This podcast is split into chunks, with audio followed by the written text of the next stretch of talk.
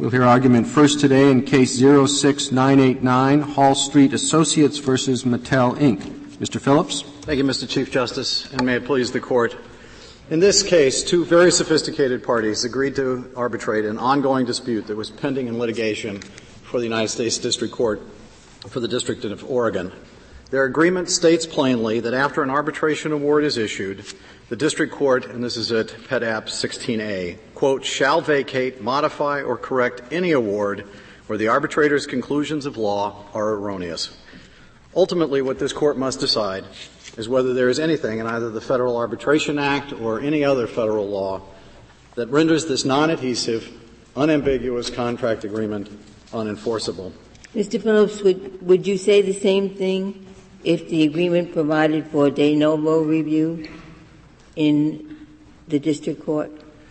I would be more concerned about identifying a standard of review for the district court than identifying a standard for modifying uh, the arbitration award pursuant to the agreement. So I, I, think that's a different issue. I think that's closer to dealing with a judicial function than this is, which is simply implementing the, the intent of the parties as to what the standards ought to be for uh, enforcing but that, that would be, I'm assuming that the parties wrote that standard into their contract. So to the extent you're relying on party autonomy, why couldn't the parties elect whatever standard of review they wish? Justice Ginsburg, I recognize that there is a limit to party autonomy. I think there ought to be a very strong preference for party autonomy, and I'm not saying that if I were here and I had an agreement by which de novo review was the standard, I wouldn't defend that autonomy. All I'm saying is that I recognize that there are limitations on autonomy that recognize the functions of the, of the judiciary.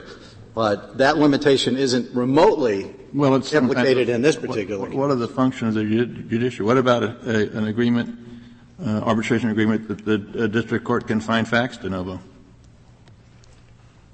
I, I, that, that one I, I think worries me less uh, for, because it doesn't it doesn't suggest. I mean, it just says that we will leave to the to the district to the district court the findings, and essentially renders the arbitration agreement. I suppose it's a, a, com- a, complex matter of monitoring emissions, of looking at water quality, and the arbitrator has to sit by the river for a month. The district judge has to go down and sit by the river for a month. Right, but again, the parties under those circumstances, seems to me, are perfectly free to decide whether they want those issues to be decided conclusively by the arbitrator or to have them adjudicated at the end of the day by the federal court. And so if they, if they choose to go through the arbitral process and then still say, nevertheless, that's non-binding and that the district court's free to evaluate that on a de novo record, that seems to me doesn't in fact implicate the judicial function in quite the same way that the standard of review does. Indeed, uh, are there not such things as non-binding arbitrations? Precisely. Which Justice in effect say that uh, when we're done, the district court will do it as an original matter. Right, and, and in that con- in that context, you're not raising the same problem that you're referring to, Justice Ginsburg, because you're not saying anything about the standard of review. You're just simply saying that the court ought to decide the legal issue. Now, I do think that when you, when the parties agree that it's a question of law, that the question of law is for the district court to decide, my assumption is that the district court, in fact, will use de novo review, but the parties are not dictating that. Well, that's a matter that's left. I'm sorry. Doesn't the arbitration agreement in this case set out a standard of review? It's a, on findings of fact, they have to be supported by substantial evidence. They do, but that issue, that, that standard of review is not at issue in this particular case. The only question here is whether or not there's been an error of law committed and uh, obviously, the district court found that there was a clear error of law committed. Indeed, the dissenting ju- judge below said it was an irrational decision on the law. Mr. They were both. They were both in this agreement, both the substantial evidence rule and the standard of review of legal error. So, are you saying that you you we don't have to deal with that question? You're not going to defend it because the, the standard was dual. They, am I not right about what? No, there, there, there are clearly two different standards that are set out in the arbitration agreement, and, the, and one of them is substantial evidence. But when the matter went from the arbitrator to the district court, there was no issue presented by Hall Street on the question of substantial evidence, we didn't challenge any of the factual findings by the district, by the arbitrator, and therefore that issue is not presented. I'm not saying I wouldn't defend it.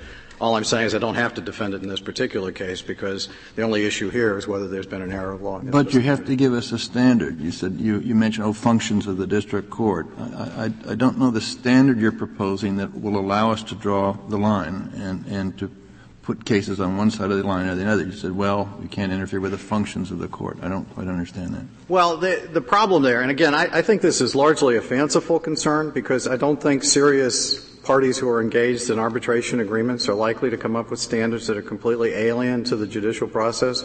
And indeed, there's no empirical evidence to support that. Certainly, respondent didn't cite anything there. Amici didn't cite anything like that. But to be sure, Judge Kozinski, in his, in his concurring opinion in the original panel decision in Kyocera, said he would have a very different reaction to this case if we were talking about the district court either flipping a coin or looking at the entrails of dead birds as the basis for decision. And, and our basic point is we're not embracing that extreme approach. I mean, we recognize party autonomy as a significant part of what Section 2 of the Arbitration Act is all about, and we think that ought to drive the analysis of this court significantly, particularly in how you interpret Section 9. Mr. Phillips, uh, why do you care? If, if this is not enforceable under the Federal Arbitration Act, which gives you kind of a shortcut, the district court must confirm it if certain criteria are met. I assume you have a normally enforceable contract that the district court can enforce uh, just like it enforces any other contract. that's absolutely true, particularly in this context, Mr. Chief Justice, because here we have a situation where we were before the district court. This arrangement came out of the mediation process. The district court reviewed it blessed it, sent it to the arbitrator, so and it came lose. right back. So, so, you should lose. No, no, I should. You win. should no. The, the we should conclude that you don't fall within the Federal Arbitration Act, and it's not a big deal because you can bring it. You can have the contract enforced. The district court, as far as I can tell, wants to enforce this agreement. Um, presumably, will enforce it as a contract. So you don't need the Federal Arbitration Act. So why should we fly in the face of its plain language to accommodate your interests? Because the problem here is not what, what happens in, in, the instance of Section 9 not applying that we're suddenly, we, we go back to square one and start over. That might be true in a different case, but in this particular case, we started in federal district court. We brought this action as a, as a contract Is there a basis? Action. Well, the Federal Arbitration Act doesn't provide jurisdiction anyway, so right. I assume you have a basis for being course, in federal court Your Honor. in the first place. So you're just enforcing a contract in diversity and, and that's court. exactly what we would ask this court to be doing here. No, we're asking us to pr- bring it under the Federal Arbitration Act and say that the district court must confirm it, despite the fact that you've changed the standards under Section 9 through 11. Uh, I, Mr. Chief Justice, you flipped it around. Remember, we lost in the arbitration. We won in the district court. The district court was prepared to enforce the agreement. Right. Both, both the underlying lease agreement and the arbitration agreement. It was the Court of Appeals that said, no, you can't do that. You can't enter a final judgment in this case. And the reason but is because point, of the Federal my point is that if you have an ordinary contract action, the district court will, because your contract provides a particular standard of review, enforce that. Right? Right. No, that's, that's absolutely true. But that's exactly what we're asking on, on that point, to do here. Uh, you're, you're, the reason I think you're, there's a little chaos here is because you said your question is phrased as the FAA preclude enforcement of your arbitration agreement, and you're going to say, we answer that question, no, it doesn't preclude it. Right. It doesn't require it, it doesn't preclude it. But then would we have to go back and say what is the source? There has to be some source of law that authorizes this contractual agreement, and there could be two possible sources.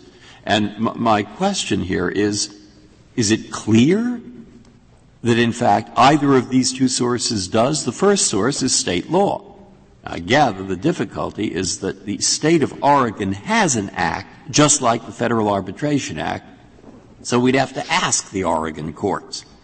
Is this a legitimate contract under Oregon state law? The alternative source of law is the federal judge's case management authority.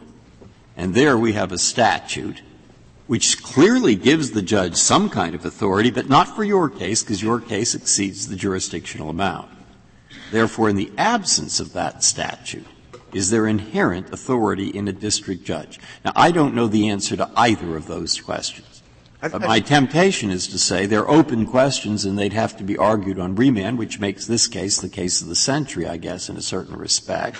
It's quite a difficult case. I was just looking for the case of the day, Your Honor, actually. All right, well, in certain area, I overstate, but uh, the, the, uh, is there any light you can shed on those two questions, or is there some third possible source of law? Well, well we know that I, th- I, think the answer to that is that, the, that Section 2 of the Federal Arbitration Act, which this Court has recognized repeatedly, has a very strong preference for enforcing uh, the agreement of the parties, uh, is, is a part of the answer to that. And you couple that with the fact that Justice Story, back as, late, as early as 1814, said that as a matter of common law, that the notion of restricted arbitration is a matter completely left to the parties. So I think that there are general common law standards. Now, you know, could Oregon law have gone the other way on that? Maybe. I, think it'd be an interesting preemption question. But the, the respondent has never argued that this is unenforceable as a matter of Oregon law. So I don't think that issue is in this case. As a matter of case management, if the court wants to defer to anything, then it ought to defer to the district court's own assessment that this, that this agreement should be utterly enforceable. That the, and you ever argued that this is a matter governed by Oregon law and it is enforceable? Right. They never you argued, argued that. that. it is enforceable? You, yeah, under Oregon law. Have you ever argued Oregon law? No, we've never argued no, Oregon well, then it's law. not surprising they haven't argued that Oregon law does. Well, they have. Oh, no, but they, they have, have in fact, on page 43 of their brief, they say that if you prevail, the parties would be left to a state law contract action to determine the enforceability of the award. Right, but the state law contract action that they're talking about is precisely the state law contract action we brought in this case before the federal district court under diversity jurisdiction. And at the end of the day, what we're asking for is for the court to enforce no, no, the district judge's determination. No, their citation is to an arbitration treatise. The contract they're referring to is the contract to arbitrate. And unless I'm mistaken, what you want is for the district court to be able to enforce your agreement under the Federal Arbitration Act, right? Because it falls squarely within the Federal Arbitration Act. Well, it doesn't fall squarely within it because the Federal Arbitration Act sets different standards of review. And all I'm saying is I don't see what the big deal is because you should say, okay, don't use the Federal Arbitration Act, which gives you kind of an express remedy the district court must confirm uh, use normal contract law and say to the district court, well, you don't have the Federal Arbitration Act. You don't have to confirm it as a judgment. But we have a contract. It's perfectly valid. It sets a different standard of review. You should enforce it. Right, but I think the answer to that is that, is that if Congress had a choice as between those alternatives, Congress clearly in Section 9 made it absolutely indisputable that there's a simple way to enforce it, but it didn't suggest the alternative, which is that you relegate it to some kind of state law, completely complicated process of trying to get this uh, arbitration award enforced under those circumstances. Excuse me, I'm, I'm, I'm just not following this discussion. Uh, does it assume that you can bring an action on the contract and just bypass the provision of the contract which says there will be arbitration? How can you do that? You, you, you don't assert that you, you can. No, I could, no, we clearly can't do that. You clearly, clearly can't do that there. Right. So some, somebody has to decide on this uh, arbitration provision. Yeah. Right, and I think the court, well, this court is the court that's got to decide that at this point. I mean, I think that's the arbitration the provision. The arbit, arbitration agreement is just a contract, right? To be sure. Well, then I don't understand why it's not enforceable as a contract. I don't think we disagree on that, Mr. Chief Justice. I think the well, I if it's enforceable, right. I, am obviously missing something here. If it's enforceable as a contract, what is the great benefit you get out of prevailing and saying this should be enforced under the Federal Arbitration Act? It's well, the benefit is simply the efficiency that the Federal Arbitration Act is trying to promote. I mean, to be sure, there, there, there, you know, there, there could potentially be any number of routes you might want to identify. The clearest one is where the parties don't care about what happens on the back end, where they say once you got your, you have your, you get your arbitration award and then you go off and, and you do section 9 and we don't have any agreement on that. And that one's easy and that's the most efficient. Then the question is, what do you do in a situation where the parties don't agree with that, where they want the district court What do you do when you have it? a contract, an arbitration agreement that's not covered by section 2? It's not concerning a maritime transaction or involving uh, uh, commerce. Those are regulated by state law. Okay. Purely by state law. But this is a contract that falls but, within but this, section But th- this one isn't. And, and, and if, if, if we say that it, that, that you lose under the uh, Federal Arbitration Act, is it open to the state court to say, well, that's what the Federal Arbitration Act says, but we, we handle arbitration differently? Well, that's sort of the core question, I think, that sort of comes out of Southland. I think if you lose on the arbitration cases. here, you've got to lose on the arbitration in, in before I, I, mean, I think that's what Southland. I mean, you don't have to admit that, but that's that's, that's the logic of Southland. Why in the world? Why is that the case? I mean, this doesn't purport to occupy the field of arbitration in the preempt state law. It provides that a, a very direct order. The district court must confirm the arbitration award as a judgment right. if you fall within the criteria. And all I'm saying is they'll say, okay, I don't have to confirm it as but a See, judgment. I, I think the answer to the conundrum you've raised, Mr. Chief Justice, is that if you're not in Section 9, then you ought to be in Section 2, and there you should do precisely what the contract says, which is that you should vacate or, or set oh, no, aside the arbitration agreement I agree. unless uh, if there's an error in law. I agree that you're in Section 2 and the state court can't invalidate your agreement under some special rule that applies only to arbitration. But you want to be under Section 9, and that says that no, the I, district I, court must confirm the arbitration award if it meets certain standards. No, I, I don't need Section 9. All I need is Section 2, because if, because under our agreement, what we specifically say is that the district court shall vacate, modify, or correct. We're looking for them to correct this award by saying that the right interpretation of this lease is that this is an applicable environmental law, and therefore the indemnification extends, and we are protected. But the only basis you, the 2. only basis you have for getting them to correct the award is a different standard of review than the one provided in Section 10. That's true, but that's, that, it seems to me that just makes my point, which is I don't need Section 9, Your Honor. All I need, all I need is an aggressive, is it not even aggressive, a fair interpretation of Section 2 that says that the party's intent controls under these circumstances. It's, not that you don't need Section 9. You want to get rid of Section uh, 9 because Section 9 on its face seems to provide the opposite to what you're asking. Isn't that the problem? Well, I don't know that that's the problem. I, you're right. I don't want Section 9 to be controlling here, but I don't think it's meant to be controlling under these circumstances. I think what I mean, they're making the Section 9 argument. All I'm saying is that there's not a problem created. Why, why isn't, I mean, the argument that it is meant to be controlling is an argument, first, for the plain What's language the there? I'm sorry, statute. Mr. Souter. Pardon me? When you say it's meant to be controlling, I, I section, section 9. Section 9, I'm sorry. Uh, number one, the plain language of the statute. Number two, an argument that that plain language, uh, as, a, as a matter of historical fact, was deliberately chosen when Congress made a choice uh, between two different basic arbitration schemes.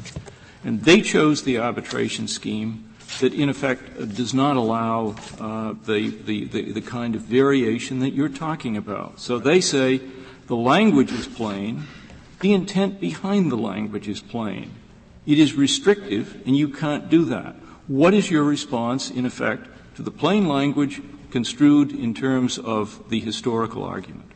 Yeah, well, the, answer, the, the plain language doesn't doesn't say what happens if the parties reach a different agreement. The, the, the, first. Well, it may not. It may not say it for the simple reason that it says unequivocally what should happen, and you are asking for a variation on what it unequivocally provides. That may be the reason it does not go into contingencies. Well, I think, well, first of all, it would seem to me less likely that that's true given the common law history that comes out of Justice Story's opinion, which said that restrictive arbitrations are. All right, but you're, you're ignoring, when you say that, you're ignoring the development of arbitration in the period after Justice Story and you are ignoring the argument that the other side makes that a deliberate choice was made between two generally understood arbitration, statutory arbitration schemes, and they choose the, they chose the one uh, that is inconsistent with your position. Justice Souter, there, are two, uh, there are two questions there, so let me try to answer both of your questions. The first one is, what does the plain meaning of the statute says? The plain meaning of the statute which is a 1A of the, of the, appendix of the petition, if the parties in their agreement agreed that a judgment of the court shall be entered upon the award, we never agreed to that. So the, the, plain language of Section 9 simply doesn't get you there. the, the, Section 9 envisions then how, that this is an, how can, you, then how can you get any award uh, in, enforced even subject to your term? Because under Section 2, the parties have, have provided a mechanism for that by saying that the district court will correct an award if it's erroneous as a matter of then, law. Then, then you have to grapple with the question whether in fact under Section 2 you can provide for confirmation in a manner consistent with the provision for confirmation under Section 9. Right, but all I'm saying is that Section 9 doesn't apply in this particular context, and therefore it makes all the sense in the world to No, but you simply, I, I don't, maybe I'm missing something, but you seem to stand there and just say boldly, Section 9 doesn't apply. It doesn't apply. You've repeated that several times. And I, at least, don't know why it doesn't apply. Well, I'll go back. I, I mean, hopefully, I can persuade you that, uh, by rereading the, the portion of of the statute. But the first sentence of Section 9, which is Appendix 1, if the parties, Where, where is it? Where this is 1A of the appendix to the petition, Section 9, if the parties in their agreement have agreed that a judgment of the court shall be entered upon the award.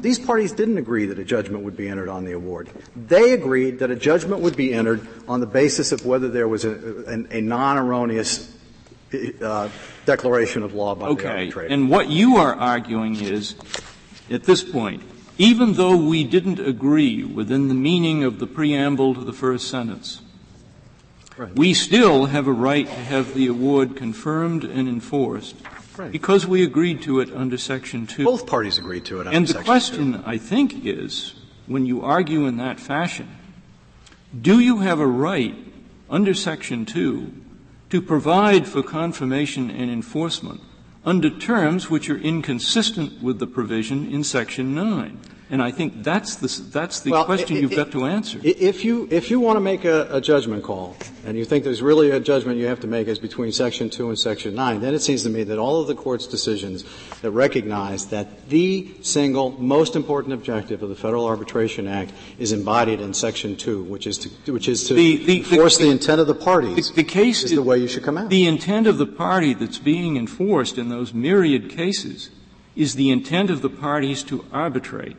I don't believe any of those cases respond to the, to the issue that we've got before us. And the issue we've got before us, as you are now framing it, is this. If you do not have a provision within the meaning of the first sentence of Section 9 for confirmation and enforcement, What do you do? but you have a different contractual provision, and its terms are different from the enforcement terms under Section 9, Right. can that contract be recognized? Do you have a right, in effect, to modify the, the statute? But Justice Souter- That's what you've got to come to grips with, and, and it, Well, I- I it think I am not- coming it- to grips No, but it does not answer that question simply to say there are lots of cases saying that the intent of the parties to arbitrate should be enforced. This is a more No, no, it's not the question. intent of the parties to arbitrate. It is every facet of the agreement is to be enforced consistent with the intent Where, of the do you, parties. where, do you, you have a case that says every facet of the agreement, no matter how inconsistent, arguably with other sections of the statute? No, you don't. No, of course That's not, That's why Justice we've got Souter. this case here. No, to be sure, but the, but the bottom line here, and, and, and I do want to answer the Illinois versus New York part of this, because I think that's a complete red herring in this case. But it still seems to me that if you think that there is an ambiguity with respect to Section 9, first you should resolve that ambiguity by construing it to, to implement the party's intent, because that is the overriding objection of the FAA. And second, Okay, if you go to Section 10, If we do that, we've, we've got to dispose of the red herring. So you're going to okay, all right, let me answer the red herring, then, let- then, then I'll tell you what I think about Section 10. Okay. On the red herring, all, all the, first of all, there's nothing in the legislative history that suggests that Congress made some kind of conscious choice between New York and, and Illinois. They talk about the New York model. There's not a word in the legislative history about Illinois. So th- I don't think that's what the decision was. But even if that were the choice they made, that still doesn't go to the question of what do you do if the parties reach a different That agreement. is indeed the issue. What we're, what we're arguing about here is whether 9 and 10 are simply default rules that apply where the parties have not otherwise specified. That's, and that's arguably what the New York law and the Illinois, I, I don't know that any of those cases cited by the other side involved cases where the Illinois rule or the New York rule was applied in the teeth of an arbitration agreement that said something differently. No, none of, the, none of those I think both the Illinois rule and the New York rule were default rules. That's exactly right. And you're arguing that this is a default rule. Correct. Doesn't read like one. 10 and 11 don't read like Well, I think the important part about Section 10 to keep in mind is, is their argument also is predicated on the assumption that Section 10 exhaustively lists all of the grounds for modifying an arbitration, vacating an arbitration award. And it is absolutely clear from this court's decision, both in Wilko and in W.R. Grace, that the list in Section 10 is not an exclusive. What, well, what else is there besides the manifest, whatever it is? manifest disregard of the law and, the, and public policy. W.R. Grace says you can't enforce any contract that Mr. violates Phillips, on the policy. question whether it's uh, just a default rule or, or a self-executing definition of what's permissible, supposing the agreement between the parties provided that the, the judgment by the court must be entered in six months rather than a year, and it would be vitiated if it was entered after that. Would that trump the statute? Uh, I think, yeah, I think it probably would I because think I, don't think Congress meant for it to be. I don't think Congress intended for this to be Yeah. not subject to change. I mean, the, you know, there, the, the question in all of these provisions is: Are there some components of the FAA that are meant to be mandatory, and are there others that are all subject to change? And I think that one strikes me at least as most likely subject to change, Justice Stevens. I- If there are no further questions, I'll reserve the balance of my time for rebuttal. Thank you, Your Honor. Thank you, Mr. Phillips.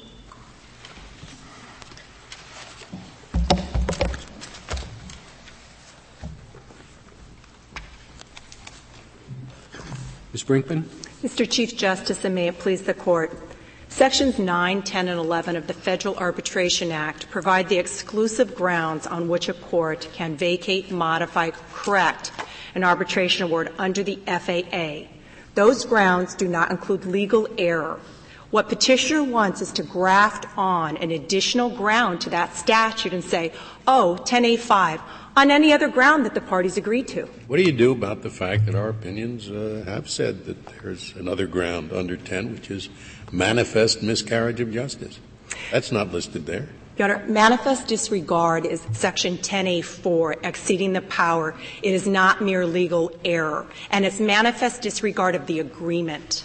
Section 10 goes to structural errors, structural problems, corruption, fraud, exceeding the power. And manifest disregard is in the statute, and it's not mere legal error. Why, why did we go go to the trouble of expressing it differently? Why Because in- say section four. It was required in Wilko because there were two different questions there. There was a provision under the Securities Act that said customers couldn't waive certain rights. And the court said there, well, we all know that the Security Act generally would apply to arbitration. Of course, if an arbitrator didn't apply to the Security Act, that would be manifest disregard, exceeding their power. That they could not do. But what the Wilko court held was the customer, if they went to arbitration, was also waiving judicial review of the arbitrator's interpretation of the law. And that was the distinction in Wilko. And that's why manifest disregard is in the statute. It's 10A4, and it's that type of error. It is not beyond the statute. And that's what Congress meant to do. What about public policy? That was the other one, Mr. Phillips. Yes. up. Public policy um, would often be covered under Section 2. Section 2 allows any arbitration contract to be voided under any generally applicable um, state contract law. So that clearly would apply. A lot of that would capture all of the public policy. But public policy is used in different ways. The um, Grace case he cites is a labor case, and there have been different developments of arbitration under the labor statute. But what public policy has come to mean in that line of cases is where there's another federal statute that is violated by the arbitration. And there you have another source of law. If there's a later enacted federal statute that was a congressional intent to trump the Arbitration Act, that's another matter. What, And- what ought to happen in situations like this? Suppose we agree with you. And we say, oh yeah, both of the parties agreed as part of this contract. Well, I don't want to let these, uh, these arbitrators decide the law. If they get the law wrong, we, we want, we want the courts to decide the law. That's the deal. And then you're going to say, oh, that portion of the contract is no good. You can't in that situation. Is there no, no, no such thing as, as, as uh, failure of the contract for, for uh, misunderstanding of the law? That would be a common law action, as the Chief Justice was referring to, to simply enforce an award. But Section 9 created a streamlined approach for enforcement of arbitration awards. When Congress in 1925 said You, you, think you think the state can, can enforce an arbitration award that would not be enforceable under the FAA? under Section 9. I hate to use the words broadly FAA because here's the situation. You can have arbitration awards that are clearly covered under Section 2, but they're not covered under Section 9. Section 9 is a streamlined procedure for enforcement of arbitration awards under the FAA. When Congress enacted the statute, they said, you know, we're going to give a streamlined approach. If you want to go quickly from award to judgment, you can go right into court, and here's Section 9. That, and you can agree to this. You have to agree to use Section 9. You have to agree to this confirmation. You come in, and that court must enforce that award, confirm that award, unless sections 10 or 11 meant. And that's exactly what Congress did. That is that not happens it, outside of the FAA. That happens all the time. They're called consent decrees. The party agree, agrees to particular provisions and they submit it to the judge and said, we want you to write two words, so ordered, at the bottom of this, and then it becomes a judgment. You don't have to worry about the Arbitration Act. It's a contract. There are a couple differences I'd also say with the consent decree from the Section 9 enforcement of the award, Your Honor.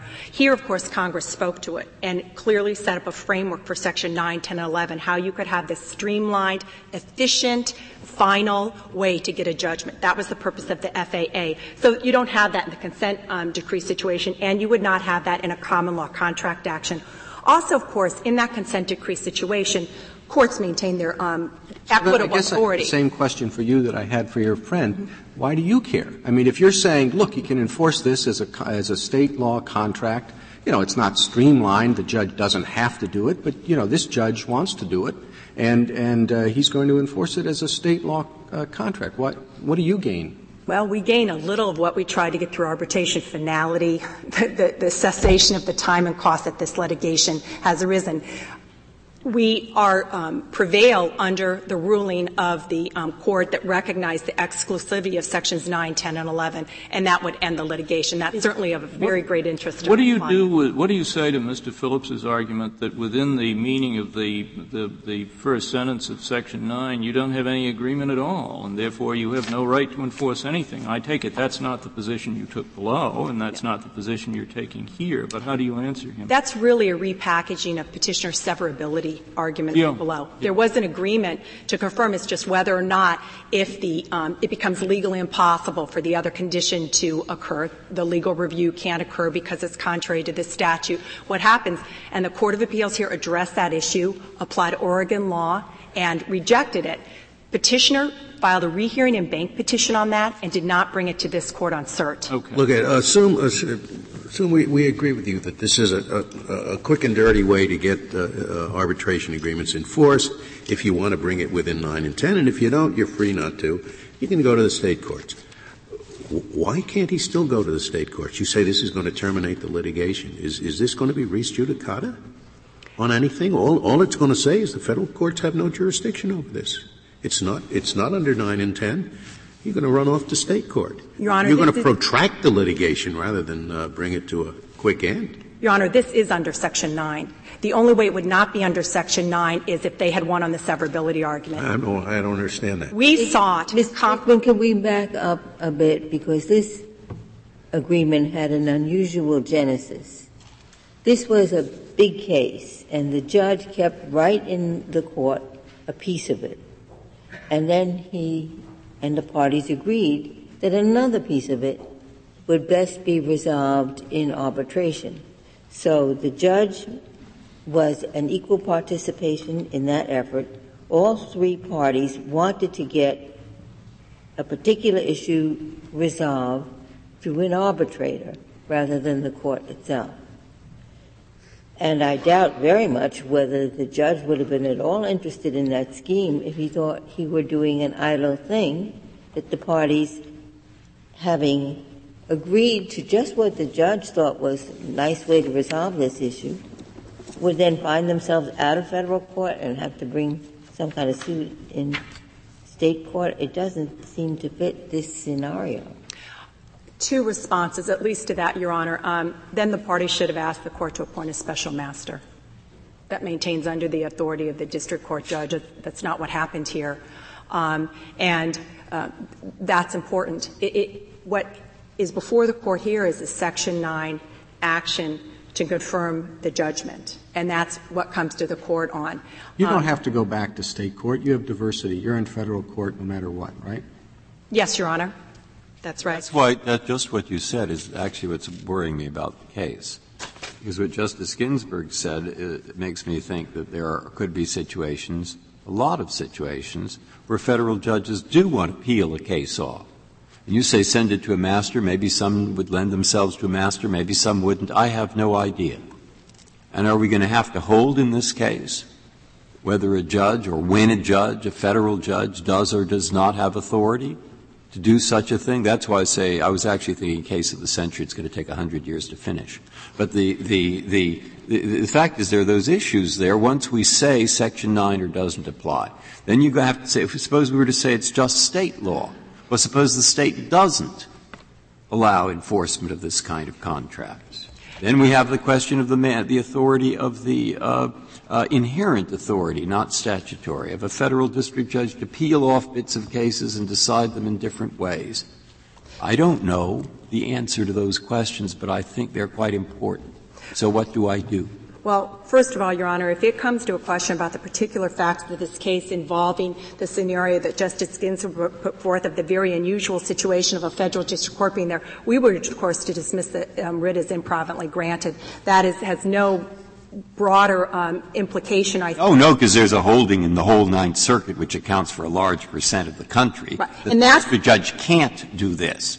And, and, that's quite a significant holding in that in that uh, circuit, and we ought to review that. Yeah, that would be the question, Your Honor. If when faced with um, something that a judge wants to peel it off, you have to look at what tools a federal judge has been given. Magistrate judges, widely used for all types of picking juries, discovery, special masters. Those are the tools that have been given to federal judges. Why not arbitration? Use, why not use Rule 16, the pretrial procedure, and the parties and the judge can work out what they think is the most efficient way to resolve this controversy. So they decided at the pretrial conference that they're going to build into this arrangement one issue that they're going to peel off to go to an arbitrator, but the judge is going to retain control through the legal error. The arbitrator is what introduces these different elements because that's a private judge chosen by the parties, paid by the parties, doesn't have life tenure. It's a very different animal than what Congress did in the Federal Arbitration that, Act. That's a uh, strange argument. In this respect, you are arguing that this non-Article 3 person have more control rather than less control. That if the judge controlled this arbitrator, somehow that would violate Article 3. But if the judge has no control and, and is essentially a little more than a rubber stamp for what the non-Article 3 person does, then that's all right. This is the because sense of that doesn't come across to me. It's because it's a matter of contract law, Justice Ginsburg. The parties agreed to an arbitration here in a contract, and the arbitrator's award speaks for the parties. It is their agreement. That's what an arbitration award is. And that's why this streamlined process under Sections 9 to transfer that award, that contractual but, but, agreement. But the question is whether or not that streamlined process is the only process. It seems to me that if the purpose of the Arbitration Act is to uh, promote confidence in the arbitration process, uh, that if parties agree to have the double assurance that the arbitrator hasn't made some uh, strange ruling of law, that that's quite consistent with the whole purposes of arbitration. Well, Your Honor, we're not suggesting that it's the only means to get an award enforced, but the, if you're doing the Section 9 route, the grounds in the statute are the only grounds on which that can be done. And the policy about whether or not those transaction costs, when parties want further review in an arbitration, is shifted but, to the courts is one Congress made. But you're, but you're asking us to interpret the statute, and let, it, let us assume that it's a plausible interpretation to interpret the statute as the petitioner would. You know, under uh, Section 8, uh, the parties can use the authority of the court to, to libel a ship uh, the, the, court is is extending its authority to a, to use very intrusive means, and to say that the parties can't ensure, if they choose, uh, to have review for correct errors of law when this to correct errors of law when this ship has been seized. It seems to me to promote the whole purposes of the act. But, Your Honor, um, I think that's where we get to between when we're talking about Section 2 and the purpose is that the parties control how the arbitration progresses. Then we come to the entry of the judgment by a court, and that's what Congress controls.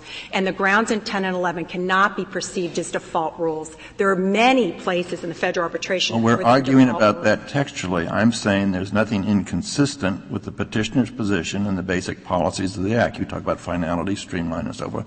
But if the parties have more confidence in the arbitration process, by ensuring this added level of review. It seems to me quite consistent with the purposes of the Act. Well, two things, Your Honor. If they want to do that, then they don't choose Section 9 and they don't uh, include an agreement for Section 9, and then they have what Chief Justice Roberts was talking about, a state Can I contract action. that for just a minute? You're assuming, and the Chief Justice's line of questioning was assuming that there's an adequate state remedy available for enforcing this contract.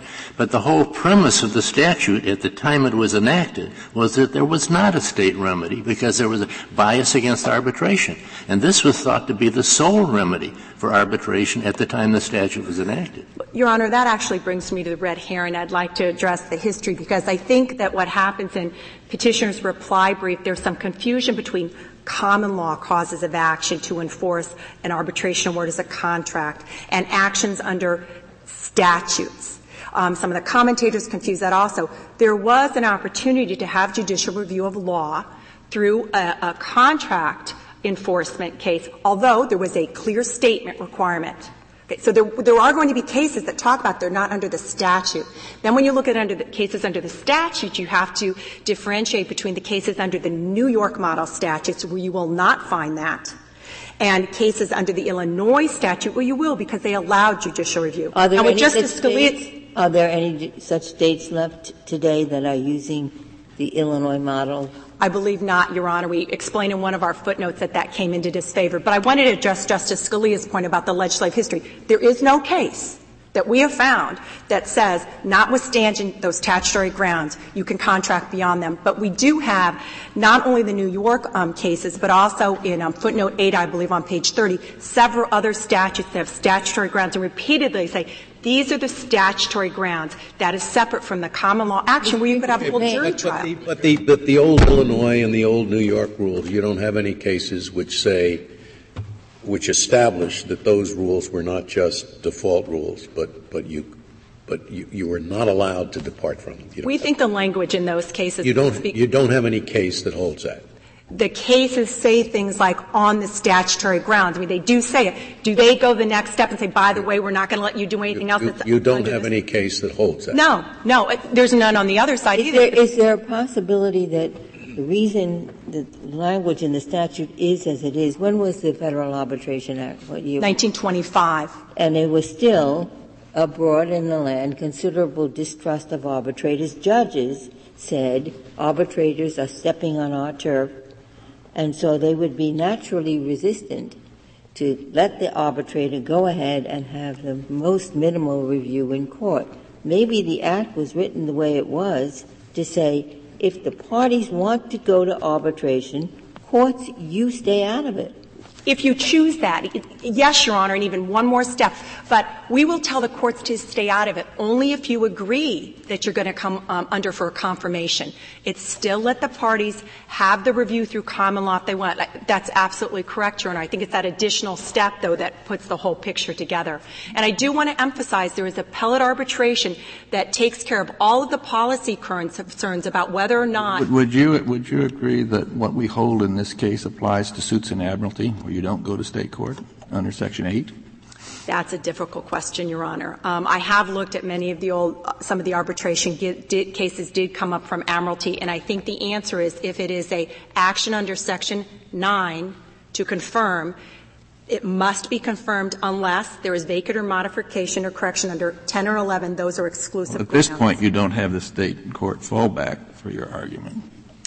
And, well, and I, I, can't see why it isn't, as I just repeat my earlier point, quite consistent with in, encouraging confidence in, in, in admiralty arbitration to allow district courts to review the, rulings on a matter of law if the parties so choose. I think that question, though, perhaps goes to more or not whether the um, Section 9 is the exclusive means for an enforcing an award, and it isn't. So perhaps there is some other means that is beyond my expertise. Oh, if there, if there is, then, then let's think, suppose that in the middle of a trial, the parties say, Judge, this is so complicated factually, we have a way that we can get an agreed statement of facts. They walk out the door, they have a friend who has a sign called arbitrator, and they come away from that friend with an agreed statement of facts, which they agree to submit to the judge to apply the law. Now, there's nothing wrong with that, I imagine. Well, that sign would have to be changed. It would have to. Be No, I'm sorry. I, am not even going to tell the judge how I find this. I go to a crystal ball. I go to any way I want. I will come in with an agreed statement of facts. And is there anything, if we have that agreed statement of facts, that would stop the judge from saying, I take this agreed statement of facts, there's a difference about how the law applies to it, I will resolve this case. There are a couple things. It's not an arbitration award. No, no I'm just saying, well, I'll ask you the next question. Mm-hmm. I take the answer to the first question is there's nothing wrong with that. I have to say the court would not be bound by that. It's not a right. mandatory standard. I, am like sorry, I thought that, that if in fact parties come in with an agreed statement of facts in a case, I've never seen a situation where the judge couldn't say, fine, I agree, that's the, that's the, the judge would say, I'm sorry, even though you agree, I insist that you go to trial, and, sure. And, uh, you can't? I think, I think sure, it would if be the parties agree, elusive. here's our stipulation. We agree that he's a citizen of Pennsylvania and you're a citizen right, so there are public policy limitations. Right, and it's collusion. Well, it goes to our argument. You, parties right, Is there anything wrong injunction. here? So my question basically, obviously, is, is there anything wrong in this case if they'd come in with an agreed statement of facts? I think it would have depended on what the court did with it, so long as it was not binding on the federal court because you can't buy an injunction. You cannot stipulate to the erroneous law. The Article 3 judge maintains yeah, right. that authority. I'm trying to get to my question. I'm not asking it very well. What they agreed to is it's an agreed statement of facts subject to Section 9 standards, Section 9 and 10. That's difficult because what I'm driving at, whether I've asked it well or not, is how is this any different from coming in with an agreed statement of facts? Because this is an arbitration award. It is a contractual agreement where the award um, gives um, imposes a legal obligation on someone else, and that award is going to be entered as a judgment of the court. May I ask this sort of basic question? Forgetting the text for a minute, what policy reason can think, you think of why would Congress want to prohibit this particular form of agreement? Congress wanted to give parties an option for a quick, simple, cost-effective, and final way. Why would they want to prohibit a, an option that takes a little bit longer? because that would be a different action where you would have to look to state contract law, contract law defenses, whether there's state arbitration laws. It's a different animal. They were looking at the animal of an arbitration agreement and a streamlined method to have that enforced, and that's what sections 9, 10, and 11 do. And I have thought to, your answer would be part uh, the point Justice Stevens brought up earlier. There was this state hostility to enforcing arbitration agreements at all, mm-hmm. and so what the Federal Arbitration Act says, all right, in these narrow circumstances where the parties have gr- agreed, subject to this narrow standard of review, you have to enforce it. But that doesn't mean we're going to override the state law across the board. It gives the parties the option for choosing that. And if you choose that, you have to do what Why Congress would it want to prevent the parties from choosing the option they chose in this case? I don't think that answer says why they'd want to do that. They can choose another option, but that you may have a full-blown trial about contract law and the award, and that's then there'd be no arbitration at all. Avoid. Right. But, uh, um, I also I just don't understand why it, why it makes any sense at all to say this type of arbitration agreement is, is invalid. And, and well, Your Honor, we're not saying it's invalid. I would add that in Admiralty you don't have the backup of state law. Okay. We're not saying it's invalid, Your Honor. We're saying that there's an entitlement to a confirmation of the award unless the grounds of 10 and 11 are there. And petitioner wants to graft on this thing that says, or on any other ground the parties agree on. There's no limit to that, Your Honor. There's nothing for no, harmless the, error. The, the question is still here. Why should there be a limit if the parties themselves agree because if they didn't come in under arbitration and they simply came in under contract or what, whatever in, uh, the, the causes of action might be in a diversity case, the court would have to be dealing with these issues anyway. You'd be under a different cause of action, Justice Souter. Pardon You'd me? be under state contract law. Here, you'd have to develop a federal common law of when you took a Section 9, you started reviewing it for um, error. Are we really going to allow de novo review and vacatur when it's harmless? There's a whole body of federal law that has developed about harmless error to address those kinds of issues. This would That's be true in any diversity case.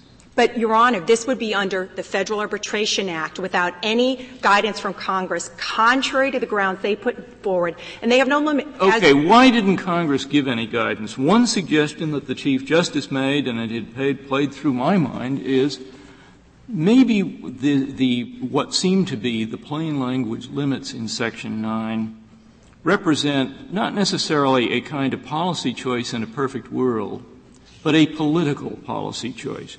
Maybe that was the term, as you, as you read Section 9, maybe that was the term upon which the Act could be passed. It we will, in effect, we will say, look, you, you got to enforce these contracts, arbitration contracts, but you don't have to go one step further. Maybe that was the political deal. Is there any indication that that was the case and that's the explanation for this limit? Uh, with all respect, I think not. I think that the um, Section 2 and 3, the enforcement of the arbitration agreement is about the private parties determining the process. But when you get to the entry of a judgment by a court on the award, what Congress did said, we're going to give you an option to have an efficient, streamlined way for that also. And here it is, 9, 10, 11. Now, you still have something else, but you have to agree to this in your agreement. But if you agree to it, this is what you have.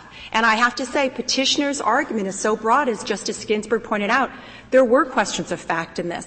We were, we were litigating under this agreement also in the district court, and we brought a question of fact to the district court. When the district court first sent this back to the arbitrator, it went through and basically told the arbitrator, you know, you haven't looked at these facts, you haven't looked at these facts, you haven't looked at these facts. I believe it's um, PEDAP 57A.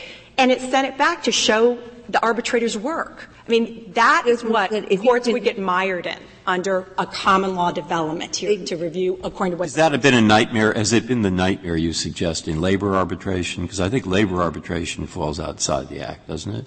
It does. That, Has that turned into some kind of terrible nightmare where there are dozens of rules and uh, they have a long, uh, uh, complicated uh, labor set of regulations on it? I don't think so, but has it? well, Your Honor, I, I'm not as familiar with that perhaps as I should be. But I Well, if we run that pretty well, why wouldn't you run this pretty well? I think uh, they're very- a backup, gi- looking at it as a default. I think they're very different policies and a different then let's, statutory let's framework take, that let's apply. take this statute and let's take the circuits that have the rule, the opposite rule. that In fact, the Ninth Circuit had the opposite rule uh, until rather recently.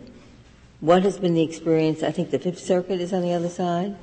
Yes. What has been the experience there? There has not been widespread use of this provision. I think that our amici briefs really speak to this, Your Honor, because the difference would be a statement by the U.S. Supreme Court that says parties can now create whatever other grounds they want and going through Section 9 in this streamlined process and are going to impose on federal courts, not appellate arbitrators, on federal courts, whatever grounds they want.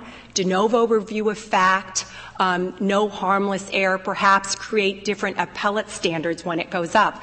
And I think that the amici really point out that that is so contrary to the finality and efficiencies that the animal of arbitration. I think a lot of those horribles, Mr. Phillips would agree with you because he hesitated even on de novo, and I think he thought that uh, trying to control an appeal from the district court, that would be beyond, out of the ballpark. I think it would create a hybrid animal that is not what the Why couldn't Arbitration you Act is limit it about. reasonably by saying the parties can agree to anything? And We would only have to say at least. The parties can at least agree to anything that the court would be able to do if this had been brought as an action in the court, rather than initially as an, as an arbitration, With all due respect, which means the court would decide the questions of law.